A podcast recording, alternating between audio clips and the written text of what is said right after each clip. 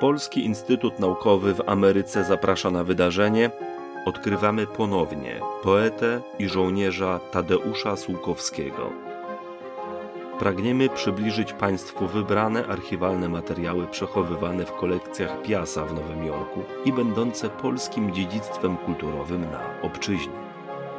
Materiał powstał na potrzeby zadania opracowanie, digitalizacja i promocja zbiorów oraz działań Polskiego Instytutu Naukowego w Ameryce.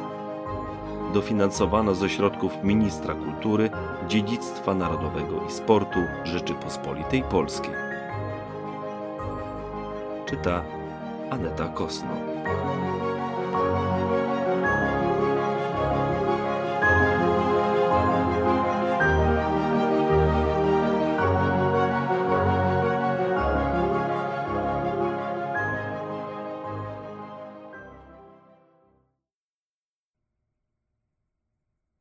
Calvary, 23 kwietnia 1947 Kochany Kazimierzu, zasmuciła mnie i to nawet bardzo jedna rzecz. Że jakkolwiek pokłóciliśmy się, stosujesz staroświeckie sposoby i milczysz.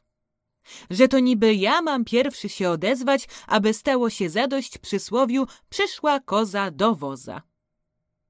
Uważam, że istotnie trzeba iść do woza, skoro ten wóz tak po dziecinnemu wziął na ambit. Wczoraj wysłałem ci trzech poetów. Pisałem do Starzewskiego do Londynu, podając mu nasz nowy adres, bo chciałem odebrać tę trochę grosza za wiersz i artykuł, ale jakoś milczy i nic nie przysyła. Chciałbym teraz zebrać i trochę pieniędzy, bo czekają mnie wydatki. Sporo świadomie wydaje na dożywianie, a dzisiaj właśnie dostałem list od Dąbrowskiej i chcę jej od czasu do czasu coś posłać.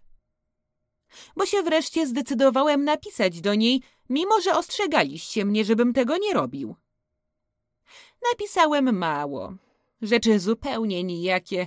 Ot, tak, o deszczu, zimie i potocznych koszałkach-opałkach. Napisała bardzo obszerny list. Mieszkanie, biblioteka i rękopisy zakopane w piwnicy w czasie powstania wszystko ocalało. Złamała prawą rękę przy gaszeniu pożaru. Widzę, jak się uwijała kamienicy napolnej, gdzie mieszka znowu. Warszawę opuściła dopiero po kapitulacji powstania i mieszkała pod Łowiczem.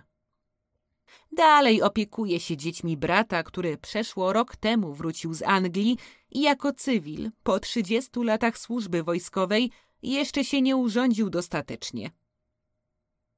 Powodzi jej się nieźle. Ma sporo dochodów z książek i wznowień. Pisze później tak, zaraz po wiadomości o tym, że dobrze daje sobie radę. Tyle wiadomości pozytywnych. A co do innych, to jakiekolwiek by były, nie umiałabym, zdaje się, żyć poza Polską. Ale tego nie może pewno zrozumieć nikt, kto nie przeżył tu z nami całego piekła okupacji niemieckiej i całej polskiej tragedii, kto nie wypił całego zgotowanego nam przez los kielicha goryczy. Może jednak dobrze, są i tacy, co go całego nie wypili.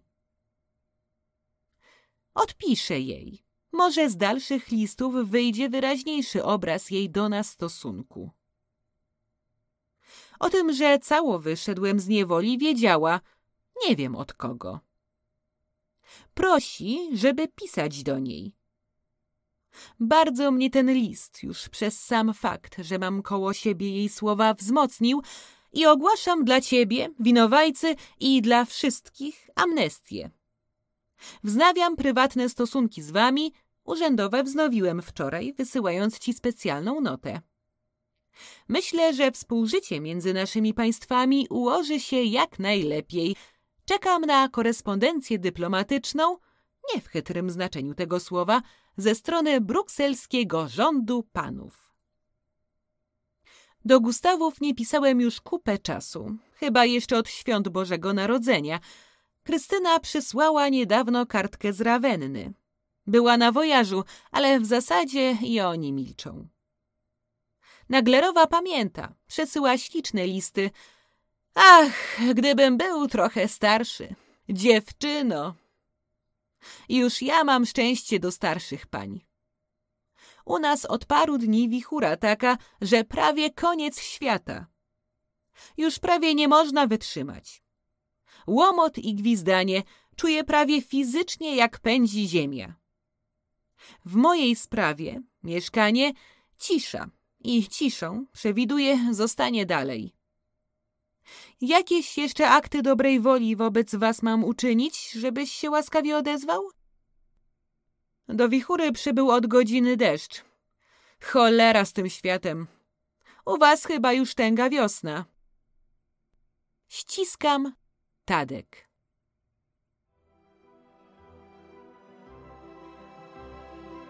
This recording was created for the project, development, digitization, and promotion of the collections and activities of the Polish Institute of Arts and Sciences of America.